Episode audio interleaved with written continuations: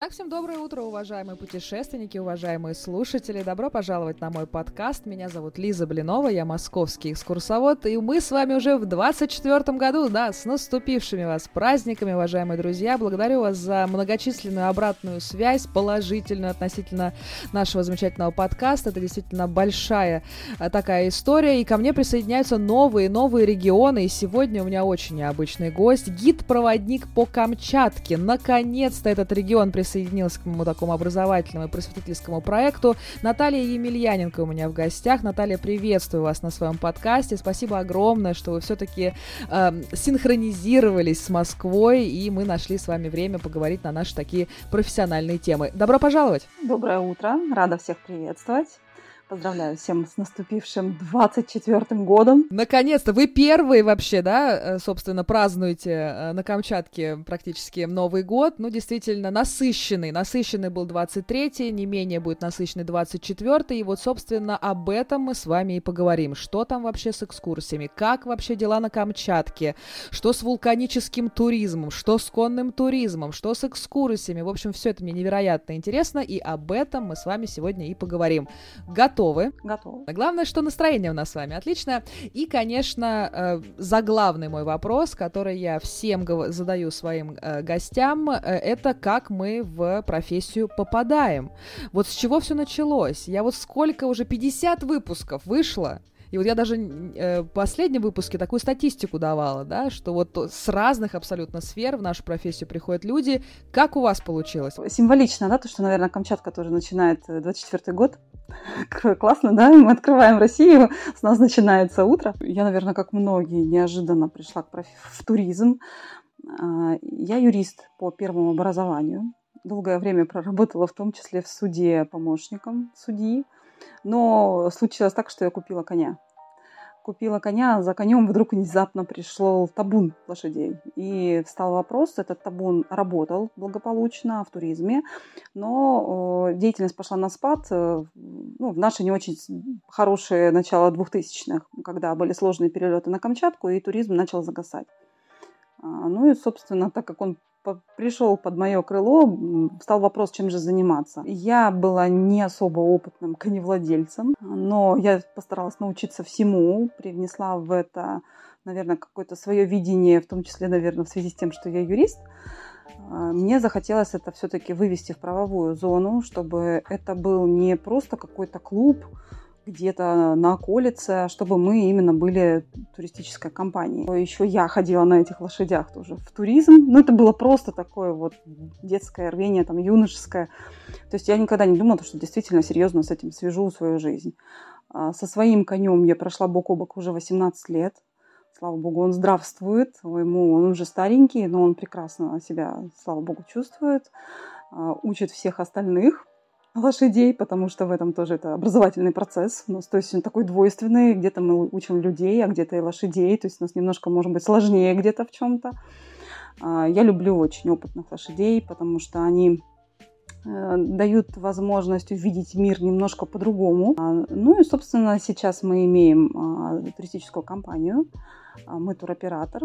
А, вдобавок ко всему мы открыли школу конного туризма. Мы решили а, заниматься обучающим процессом. Мы взяли под свое крыло кадетов казачьего класса и занимаемся с ними конной подготовкой. Мои ученики понимали лошадей, видели их суть, понимали их и психологию, и физиологию, учились их слышать и слушать. Мне нравится водить моих гостей в те места, куда трудно добраться, даже на самых маленьких турах. И не знаю, может быть, по жизни, да, действительно так происходит, что природа мне всегда показывала очень необычные проявления. Я видела и огромные косяки рыб, как они идут и выпрыгивают.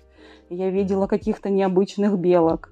И вижу каких-то горностаев. люди часто говорят, говорят, как вы так все видите? Почему вы замечаете? То есть, да, я действительно... Ну, это, видимо, вот как люди а, в архитектуре ориентируется и в городе. Лес это вот э, моя такая архитектура и моя жизнь. То есть я где-то могу увидеть необычное какое-то животное, необычные следы, как она меняется, эта природа, что восполняется, что новое появляется. Поэтому и всегда я стараюсь свои все экскурсии сопровождать рассказом. А, даже я замечаю то, что даже местные наши гости, то есть жители Камчатки, они все-таки что-то узнают из моих э, экскурсий новое какие-то деревья, какую-то растительность. Я стараюсь, э, тем более, что ну, Камчатка, она благодатная природа, потому что на маленьком промежутке, на маленькой дистанции у нас может лес поменяться 3-4 раза. И я стараюсь людей а, чтобы они увидели это. Потому что на самом деле, да, есть люди уже зашоренные, которые такие прошли, ну, зеленое, зеленое, прекрасно. Вот здесь дерево, и тут дерево. А когда обращаешься на это внимание, они говорят, о, точно, действительно, у нас такая природа. Вот. То есть я все эти открытия стараюсь как-то передать. Потому что, например, даже для меня, я житель городской, то есть я родилась в городе Петропавловск-Камчатский, а в силу того, что, говорю, появилась лошадь, я переселилась в Елизовский район, в поселок, и я, для, для меня было удивительно отметить то, что у нас, оказывается, есть цветущие леса. Просто надо знать, где их искать. Когда меняется активно цветение леса, цветение полей, ты всегда стараешься лучшее показать. Я очень часто говорю своим гостям, то, что Возможно, наш маршрут немножечко поменяется. Я хочу вам показать, где сегодня самый красивый пейзаж, чтобы у вас были самые красивые фотографии. Ну, собственно, вы и есть Камчатка. Я спросила, откуда вы пришли, а вы, собственно, уже посвятили нас в невероятно цветущие э, территории этого чудного региона. Это действительно прям чувствуется, что вы прям болеете своей работой, что вы прям относитесь со всем вообще энтузиазмом. Слушайте, ну это же огромная разница юридическая и вот эти цветущие.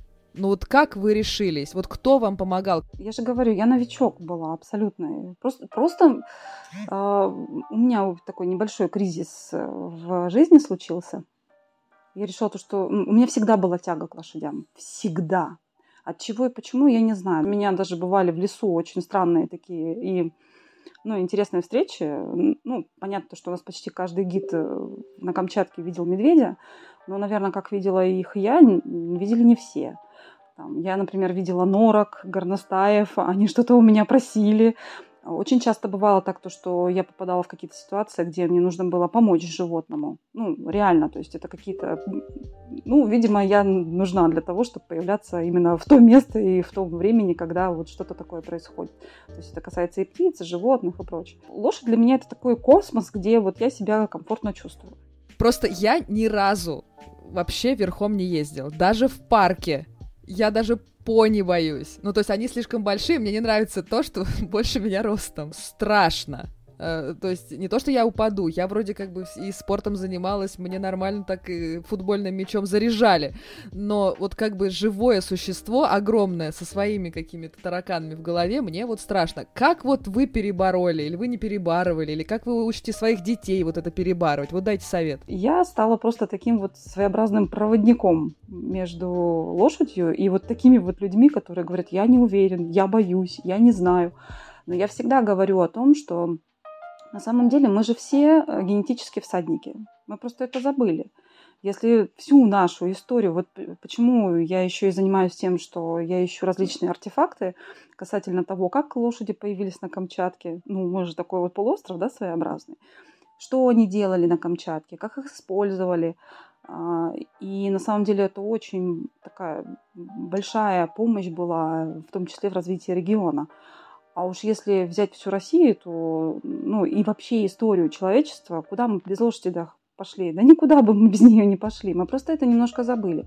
И поэтому, когда человек приезжает говорит, я не знаю, как вообще на нее сесть, я, говорю, вернитесь к своим корням, к предкам. Все ваши э, ваши гены просто, они заложены на то, что вы умеете ездить верхом. Просто вы этого не знаете. Вот за нашими плечами в том числе лошадь какая-нибудь Фрося стояла у прадеда или еще что-нибудь, помогала ему в хозяйстве, да, пахала.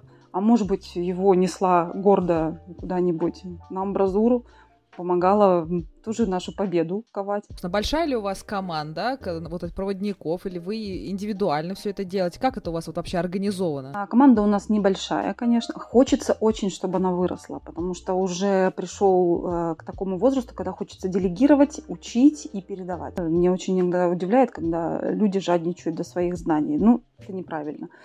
Поэтому я активно стараюсь учить. У меня есть э, мои помощники, они еще молоды, и я их очень активно натаскиваю на разные обстоятельства, я думаю, то, что у них опыта хватит уже даже сейчас на многие-многие годы вперед, и они смогут показать супер класс многим экскурсоводам, э, гидам-проводникам. Говоря про людей, говоря про экскурсии, какая вообще сейчас ситуация в регионе? Много ли вообще работы? Вот на дворе январь, вот э, праздники. Вот какая у вас вообще сейчас сезонность? С кем вы непосредственно работаете? Все новогодние э, дни мы проводим в работе с нашими гостями, но в большей части зимой это, конечно, очень несложные экскурсии, и в большей части ориентированы они на детей. То есть они несут такой развлекательный характер. Холодно, понятно, снег не везде пройдешь, то есть где-то мы тропинки набиваем. Разумеется, большая часть экскурсий все-таки у нас проводится э, в сезон с примерно середины мая и э, ну, где-то по конец октября. Ноябрь, как правило, очень противный месяц, непредсказуемый, мокро-снежный, непонятный. А, и все ждут, когда наконец-то снег ляжет, хорошо, хорошим слоем, и можно будет хоть что-то делать. Мы обратились сейчас для того, чтобы наша... Ну, мы работали круглый год, конечно, мы обращаемся в учебный процесс, то есть у нас занимаются кадеты, у нас э, тренируются наши помощники, чтобы не терять своих навыков. Ну, лошадь должна работать. Пашу как лошадь, я думаю, что это как раз про вас, действительно, и про ваше замечательное направление. Из каких регионов к вам приезжают, или только местные? Как это вот может быть, какая-то есть у вас статистика такая негласная? Что касается именно заграничных гостей, то это в большей части немцы, французы, англичане, а, немного а, Америка, несмотря на то, что вроде бы как они к нам близки, и у нас даже был прямой рейс с Анкориджем. Почему? Потому что, как правило, в этих странах достаточно много конников. А, что касается туриста российского, Э, конечно, всегда преобладает у нас э, московский турист и санкт-петербургский. В последнее время э, чаще стал к нам приезжать Екатеринбург.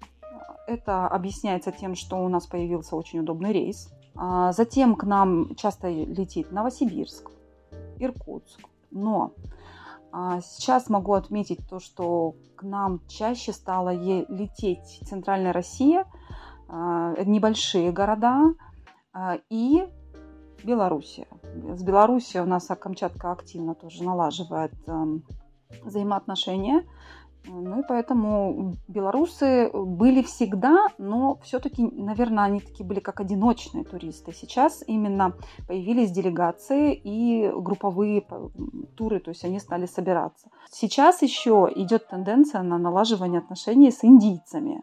Но это очень большой вопрос, как они к нам поедут, потому что логистика путешествия, конечно, сложновато. Если иметь еще в виду пищевые предпочтения, понятно, что вообще сам по себе индийский турист, он, ну, априори, он сложноватый. Собственно, вот эти вот смелые туристы, которые, собственно, к вам э, добираются, на какие экскурсии они э, планируют У попасть? У нас есть э, комплексные туры и туры конкретно для конников. Но в последние года я стала делать даже э, туры, которые заявляются конники, ну, то есть любители, да, вот только хочу лошадей и все. Я, тем не менее, всегда им предлагаю между нашими переходами конными все-таки еще посмотреть что-нибудь на Камчатке. Самый топ это, конечно, морская прогулка, а, потому что, конечно, морские прогулки на Камчатке одни из самых невероятных потому что не везде ты сможешь увидеть касатку кита, сивучей, попробовать порыбачить. И а, мне нравится то, что большинство экипажей, с которыми мы тоже сотрудничаем, это люди, которые занимаются экспедиционной деятельностью, либо они занимаются э, деятельностью, например, по подсчету и мониторингу морских животных. То есть это люди знающие, которые свое дело, они знают, где можно найти этих животных, как к ним правильно подойти, э, как с ними общаться. Ну и, конечно, я всегда рекомендую, кроме конных, еще и включить какую-нибудь поездку к вулканам. Слава богу, у нас их очень много. Самые а, популярные направления это, конечно, Авачинская группа вулканов, так называемые наши домашние, Авачинский, Корякский, а, Козельский, но мало кто знает, то, что в эту группу входит еще ААК и АРИК. Вот, кстати, ближе к Агу и Карику мы ходим как раз верхом на лошадях. Я очень люблю Корякский вулкан. Это, на мой взгляд, это самый энергетически заряженный. Просто он волшебный. Он очень любит надевать осенью различные шапки А, если вы знаете, то Камчатка – это то место, где можно увидеть вентикулярные облака. А, это особые облака, которые похожи на тарелочки такие НЛО, и даже в самый сильный ветер они как будто бы стоят на месте. А вулканы, как правило, когда наступает уже переход от осени, э, к лету, от лета к осени, начинают активно надевать вот эти шапки. Мы все время смеемся, потому что они, они их то ушанками надевают, как пирамиды из этих э, облаков много-много, их, их можно считать, они их меняют формы. Ну, либо нужно смотреть Мутновскую группу вулканов, то есть это тоже достаточно популярное направление. Это вулкан Мутновский, вулкан Горелый, каньон Опасный. Конечно же, наша знаменитая геотермальная ТЭЦ, единственная у нас в России действующая. А, и дачные горячие источники. Часто говорят, что это не дачные горячие источники, а малая долина гейзеров. На самом деле, если как бы, внедряться в то, ну, в природное состояние, то, конечно, это не одно и то же далеко. То есть природа а, появления одного и другого все-таки разная. Но, тем не менее, люди идут на э, то, чтобы посмотреть хотя бы долину гейзеров малую, потому что, понятное дело, то, что полет на вертолете в нашу настоящую долину гейзеров доступен, ну, к сожалению, не каждому. А вот. Но чтобы увидеть горячую землю, как она дышит, э, парит, то есть это, конечно, прекрасный вариант, тем более, что ну, это поездка на джип э, не особо утомительная и в том числе доступная для детей. Что касается конных, даже если вы не супер всадник, я все равно всегда рекомендую в том числе пойти на наш конный тур. Есть отличный тур, который мы разработали для самых-самых новичков.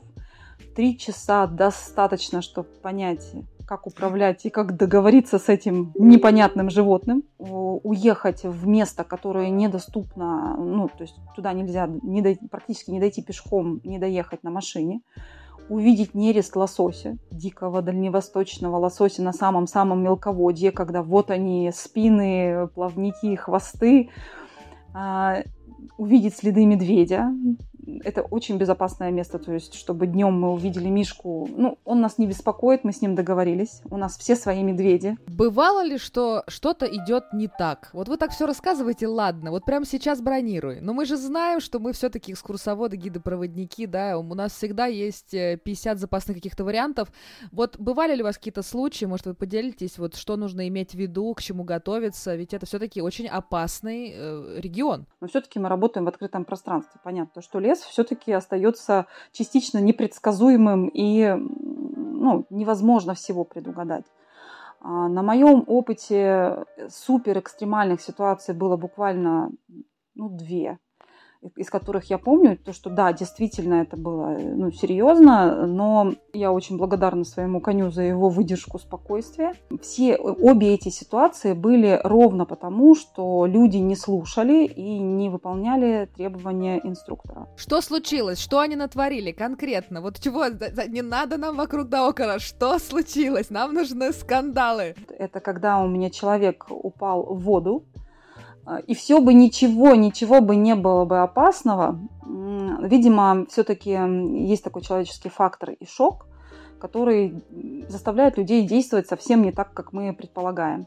А, она упала практически на берегу, воды было по колено, но все люди перешли уже на другую сторону и начали ей кричать «иди сюда». Ну, собственно, что она и сделала. А там, где «иди сюда», там очень оказалось глубоко. И поэтому мне пришлось ее на коне вылавливать. Это был прям такая борьба за то, чтобы меня услышали, увидели или еще что-то, она настолько вот была отключена от действительности. То есть вот, вот это самое страшное на самом деле. То есть для того, чтобы она не, ее, не дай бог, течением не утащила, потому что течение было достаточно сильное, а реки у нас крайне неприятные, поскольку характерны заломами, высокими заберегами, и деревья падают. Ну, понятно, не дай бог. И у нас, как правило, дно каменистое, то есть это камни, если даже перекрутит. Ну, элементарно, можно просто головой удариться нечаянно и все. И э, человек просто меня обходил. То есть я пыталась понять, как же мне ее заставить за коня схватиться, потому что мне буквально три шага ее вытащить на берег.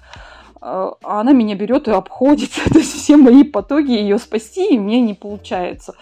Вот. Но все-таки, слава богу, все все было хорошо, она наконец-то включилась и вцепилась. И говорю, я очень благодарна своему коню, потому что, конечно, он сыграл немаловажную роль вот в, этом, вот в этой ситуации. Как зовут коня? Коня зовут Колдун.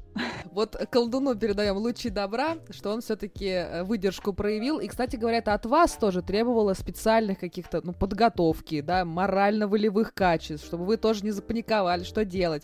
Вот давайте мы вот этот момент тоже с вами обговорим. Вот какими качествами должен обладать хороший гид-проводник на Камчатке? Вот кроме выдержки такой и коня-колдуна, что еще нужно иметь? Ну, хорошее знание местности вообще, где ты работаешь в обязательном порядке. То есть незнание местности, куда ты ведешь людей, недопустимо. У нас, разумеется, живут э, мишки. Ну, все про них знают, все про них слышали. Собственно, как жить с ними бок о бок? А, когда начинается, уже рыба заканчивается, то есть понятное дело, что они на речке определенный сезон, а когда рыбка заканчивается, они начинают активно выходить в лес. Зачем? Черемуха поспела, рябина поспела, шиповник пошел, то есть нужно ягодку. Да, кстати, знаете, зачем ягода вообще медведю? Они ей желудок обеззараживают, и потом набивают желудок таким образом, чтобы встала пробочка. Потому что, извините, ему нужно долго спать, и туалет ходить нельзя. И эта пробочка у него стоит там всю зиму, поэтому ему нужно очень много съесть ягодок, и вот поэтому он этим занимается очень активно. Так вот, черемуха на Камчатке – это не дерево, вот как здесь в южных регионах, это такой кустарник. Ну и, разумеется, Мишка его что делает? Активно ломает. А медведь еще, в принципе, трудолюбием на самом деле не отличается, прокладывать тропы он свои не любит, и он очень любит пользоваться нашим трудом и нашими тропами. Но, разумеется, он просто их заваливает. И вот каждый раз ты идешь как будто бы в новый лес, в новый сюрприз и смотришь, что же Мишка вечером и ночью делал, сколько ягоды он съел. Вот. Но он, конечно, и хулиганит, потому что, например, вот рябина у нас есть древесная, и он ее активно ломает. Очень жалко, очень обидно, но, к сожалению, ему ничего не объяснишь. Вот, поэтому, то есть, э, вот знание, да, территории, то есть понимание того, что если какой-то форс-мажор, упало дерево или еще что-то, как ты безопасно можешь людей своих провести и что можно сделать. В том числе, например, при встрече с медведем на узкой тропе, да, или, ну, с медведицей в том числе, то есть каким образом ты можешь действовать, тоже это обязательно. А, в случае порчи погоды внезапной, как развлечь своего туриста, чтобы он не расстроился, что он пошел куда-то в дальние дали. А, это долго, да, по сети ходил мем, когда человека загнали куда-то там на мутновку, и вот он там записывает и материт вообще весь свет, зачем его загнали на эту Камчатку, на эту мутновку, и вообще у него все обид. То есть мы стараемся всегда найти общий язык, и чтобы наши туристы пришли все-таки в любую погоду, при любых обстоятельствах э, в хорошем настроении. А, вот, конечно, знание определенных, ну, мы изучаем в том числе диких животных. Понятно, медведь, то есть его повадки, как себя действовать, как вести. То есть у нас инструктаж, в том числе наших туристов, у нас обязательно Что идет. Что нужно делать, если ты встретил Мишку? Потому что я этот вопрос всем вот нашим особым регионам задаю. У меня уже есть анкета с, с Кавказа от Алены, да, мы прекрасно с ней тоже поговорили. Есть из э, Салихарда, с Игорем Сигидой мы поговорили про Мишек. Он предлагал как раз э, посадить девушку себе, значит, на плечи молодому человеку и снять с нее, значит, лифчик. Он подумает, что два соска — это два глаза, поднять руки и испугаться. Это история, собственно, от Игоря. Так что, уважаемые слушатели, приглашаю вас послушать этот чумовой выпуск. Называется «Все дороги ведут чум». Э, и еще я пообщалась с экскурсоводами из э, Сахалинской области. Они тоже нам, значит, э, всякие там рекомендации. Что вы посоветуете, если Мишку на дороге мы встретили? Ну, смотрите, что касается конных туров, то мы вот все-таки в преимуществе, потому что очень часто есть такое мнение, что лошадь увидела медведя и поскакала куда-то далеко. Нет. То есть это самое глубокое неправильное заблуждение. А пока ты на лошади, ты в максимальной безопасности. Это первое. И второе, в природе есть два правила, которые действуют практически всегда 100%. Первое, мы боимся того, что выше и больше нас. А извините, на лошади мы выше и больше, как ни крути. А еще нас много. Конечно, когда я путешествую в лесу одна, то есть это максимальная внимательность и ко всему, что происходит вокруг. Когда нас много, я тоже держу всегда. Иногда бывает, что даже где-то рядом он. Но я не даю потом, знаете, чтобы мы не тревожим его, он не тревожит нас, и у нас все хорошо. Я же говорю, мы всех своих подопечных знаем. У нас бывает, что когда мы ходим в многодневные туры, мы можем увидеть и 20 медведей за день. А бывает, что ни одного. Ну, вот вообще ни одного. Вот мы ждем, ждем. Я говорю им всегда, не ждите медведей никогда, тогда вы их увидите. Ну, а, они боятся громких звуков, да, поэтому всегда кто ружье с собой носит, кто какие-то петарды. Немного неправильно. У нас есть такой природный парк Налчево, где медведи не боятся абсолютно ничего. И медведи на Курильском озере тоже вам это всего прекрасно докажут. А, я видела очень интересную реакцию медведей. То есть буквально вот тропа идет, да, по которой люди ходят и купаются в горячих источниках, и пасутся медведи просто на тундре. Два-три вечером они собираются, их вот буквально на квадратный метрах можно 5, 6, 7 увидеть. Вот пока ты идешь до горячих источников, они просто вот они. А, разумеется, инспектора следят за тем, чтобы, чтобы эти медведи ну, вели себя прилично, то есть не лезли э, к туристам, не трогали запасы и прочее, прочее. Потому что, понятное дело, то, что если медведь уже начинает э, вести себя так, то он становится потенциально опасным, и, как правило, ну, с ним разбираются уже понятно как. Я просто видела реакцию медведя, то есть летали петарды, его пытались испугать одна группа, другая группа, потому что он очень был близко к тропе, и на него реагировали больше туристы. Он не реагировал ни на кого. И шли двое мужчин, у них просто были куртки ярко-ядовито-оранжевого цвета. Прям вот яркие и тут же последовала реакция животного. То есть он тут же отбежал, он там забрался на дерево и все прочее.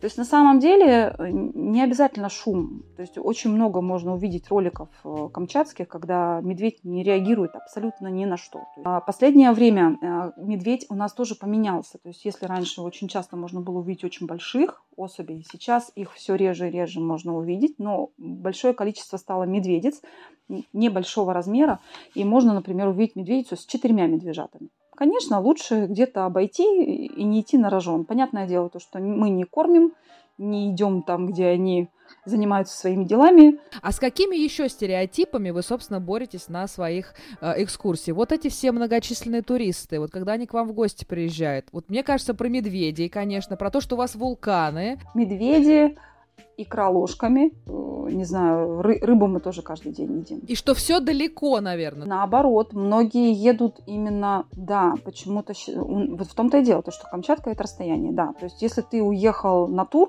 ты будешь занят весь день. Все. Не знаю, мне кажется, все равно все считают, что это такой дикий край, отсутствие абсолютного сервиса. Дороги есть, да, то есть транспортная доступность в наличии, так это мы официально заявляем, да, грунтовые или э, асфальтированные, вопрос. А, что касается между населенными пунктами асфальтированные, даже уже очень далеко у нас, например, в Мильково можно вполне доехать по очень комфортной дороге. И даже некоторые объекты, то есть уже большинство хорошие дороги. Там, например, если мы едем там на озеро Толмачево, то есть вообще проблем никаких нет. Да, у нас строится сейчас активно а, трасса до Мутновского вулкана, поскольку там очень большой инвестиционный проект. Сейчас а, у нас есть тоже некоторые сложности у туроператоров в связи со стройкой этой дороги. Ну, когда-то, наверное, будет асфальт. Надолго ли вопрос, потому что все-таки у нас земля неспокойна. А, нас и трясет, и что-нибудь засыпает, и льет. А у вас есть какая-то инструкция, что делать, когда вас трясет? Всегда во всех учреждениях, таких как детский сад, школа, всегда рассказывают о том, как нужно действовать в случае землетрясения. Об этом все знают, и что нужно делать, тоже знают. А, раньше, вот еще в советское время, на самом деле сейчас люди более расслабленные. В советское время обязательно у каждой семьи был такой сос-пакет ну, сумка с самым необходимым где-нибудь в гараже стояла. Сейчас у нас немножко порасслабленнее люди. То есть это прям база, которую нужно знать, получается, на Камчатке. Без этих знаний просто опасно находиться. Что делать при медведе, что делать при э, землетрясении, что делать при цунами. Слушайте, но сейчас очень невероятно популярно стало тоже направление, поддержка и федеральная есть. И последнее время еще и серфинг процветает. Вот какие-то такие интересные тоже направления. Вот, но я общалась вот недавно с Сахалином, такая вот Сахалин вообще остров, огромная береговая линия а легальный пляж один, где можно реально купаться. Вот такой вот курьез. Вот как у вас вообще с купанием? Можно ли вообще окунуться в океане? Где? Э, и что по поводу серфинга скажете? Ну, Камчатка вообще известна тем, что у нас э, единственная официальная школа серфинга в России, которая на Дальнем Востоке. Да, у нас серфингисты есть, школа есть. Они с удовольствием с радостью принимают всех, в том числе приезжих. У них можно остановиться, у них есть свой кемп-лагерь.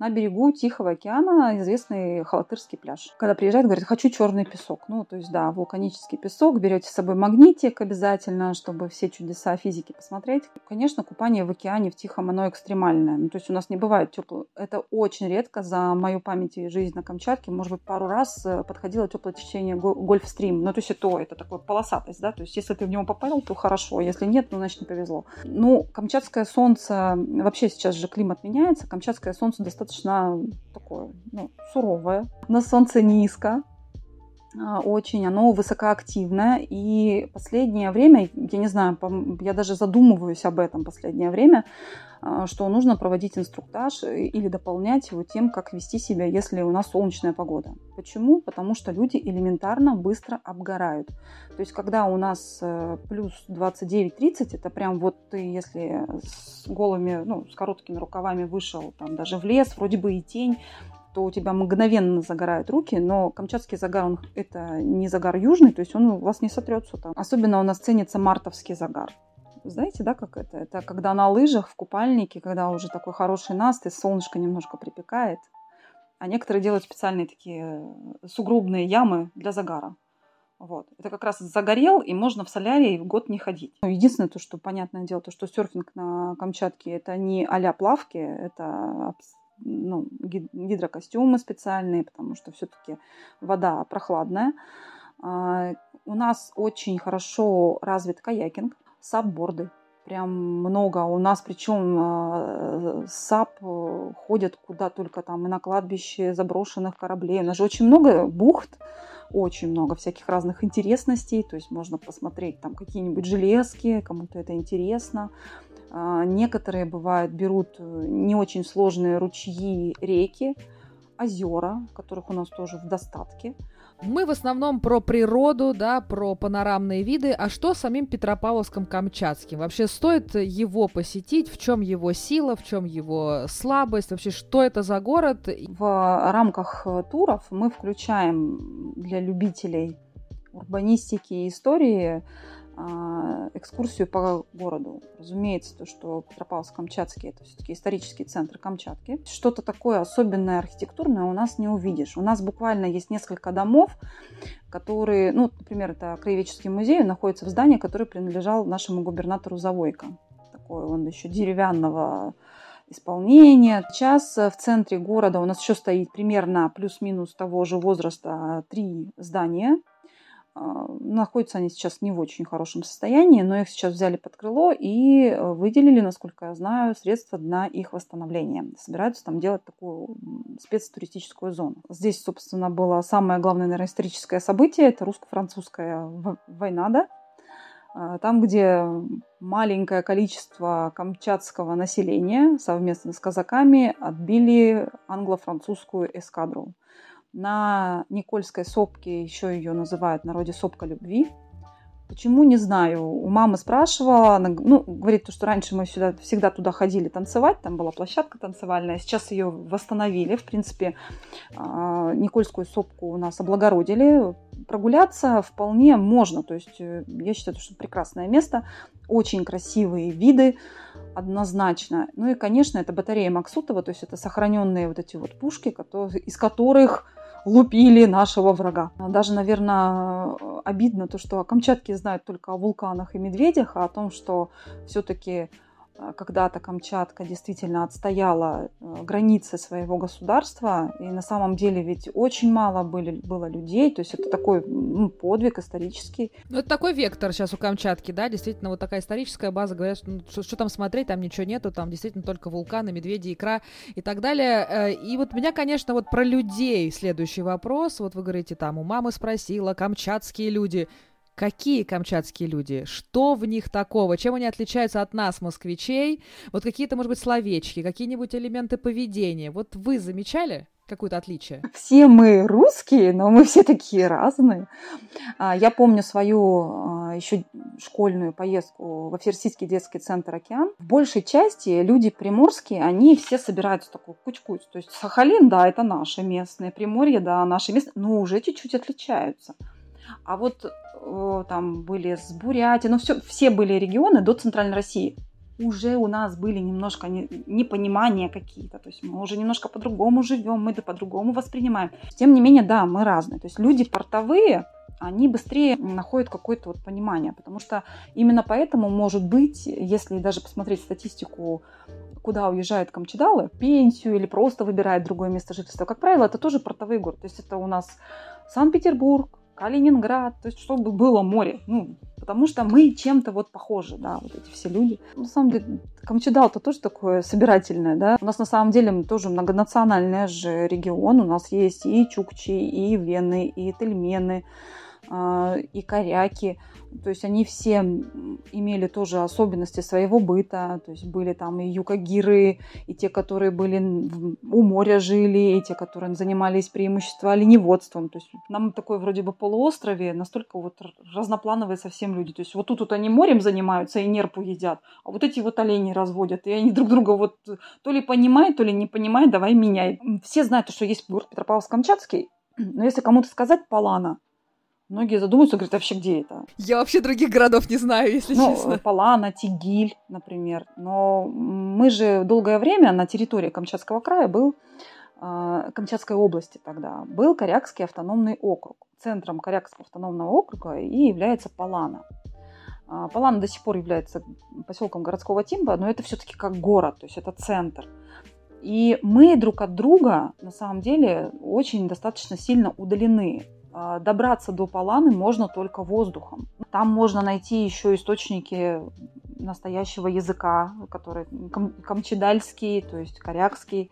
К сожалению, это тоже такие умирающие языки, они некоторых называют примитивными, то есть у них есть передачи на их языке, и они, многие стараются передавать этот язык. Бывает такое, что люди летят к себе домой в Палану, и вдруг испортилась погода, и они могут сидеть и день, и два, и три для того, чтобы дождаться э, рейс э, самолета, вертолета, чтобы туда полететь. Раз, рассчитать это время, чтобы туда вдруг полететь, потому что там, да, там люди тоже сейчас задумываются о том, как развивать туризм. Но это потому что, понятно, это трендовое такое направление, которое сейчас ну, развивается везде. Но именно из-за таких вот сложностей а, мы не можем вот это сделать. Она же совсем другая Камчатка, абсолютно другая. Командоры, они же тоже практически недоступны для широкого, ну, широкой массы туризма. Но это же шикарнейшее место. Нет медведя, большое количество моржей, удивительнейшие песцы. Ну, то есть это совершенно другое. А какие там белые грибы? У нас командорские белые грибы продают, они это особая ценность по цене икры. Люди, которые, например, морем даже туда дошли и застревали там благополучно на 100 дней. Говорит, мы уже не знаем, куда нам пойти, что нам сделать. Там тоже очень небольшое население. Но, конечно, это совсем другая часть, это совсем другая Камчатка. Назовем это uh, one-way ticket, такие вот путешествия Командорских островов. Действительно, я даже... Я вот карту прям при вас вот сейчас открыла. Я, во-первых, узнала, что есть другие города на Камчатке. Я знаю только город Паланга, но это, по-моему, не совсем Россия. А я сделала, есть Палана, видите, но новое открытие. Есть открытие, собственно, э, дня. Э, ну и, собственно, Наталья, наверное, заключительный вопрос вопрос нашей такой чудной беседы. А, и мы назвали очень много таких мест э, разных. Какое ваше любимое место на Камчатке? Куда вы приходите, чтобы восстановить свое ментальное здоровье или показать, например, его туристам? Вот расскажите о нем чуть подробнее. Это Корякский вулкан и все, что рядом с ним связано. Удивительнейшее место.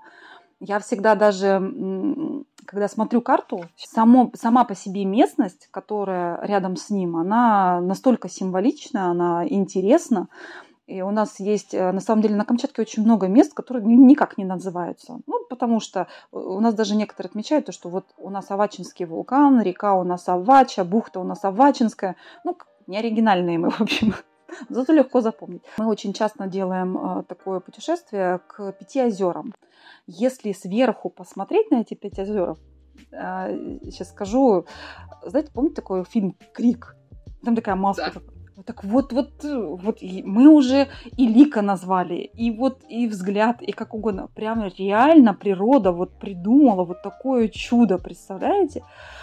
И вот и они находятся в таком вот именно отгороженном месте каком-то. Ну, а, и когда мы ходим а, на водопад Корякскому вулкану, этот водопад на самом деле тоже очень мало на каких картах можно найти. Но мы все-таки выясним то, что у него есть там старое по геологическим картам название, называется он щитовой. Корякский настолько изощряется в своей скульптурной э, творчестве, там можно найти тебе и собаку, и медведя, и кого угодно. И если у тебя фантазия еще, ты можешь что угодно там найти это настолько здорово, то есть у нас уже там есть знаковые места, там мы дошли до собаки, мы даже когда по рации связываемся, то есть мы говорим, там мы дошли до собачки, у нас уже все знают, что это вот такой камень, который похож на собачку. У нас есть архитектура, да, но только природная. И это прекрасно на самом деле. Наталья, действительно, благодарю вас за такую полнейшим, полнейших открытий, наверное, беседу. Спасибо действительно огромное, что выделили время. Я желаю вам э, высочайшего сезона в любой месяц, хоть ноябрь, хоть февраль, теплых ног, светлой головы, резвых скакунов, новых маршрутов, конечно. Я думаю, что мы не раз с вами еще встретимся на каких-нибудь федеральных а, проектах. До новых встреч! Спасибо за приглашение, мне было очень приятно.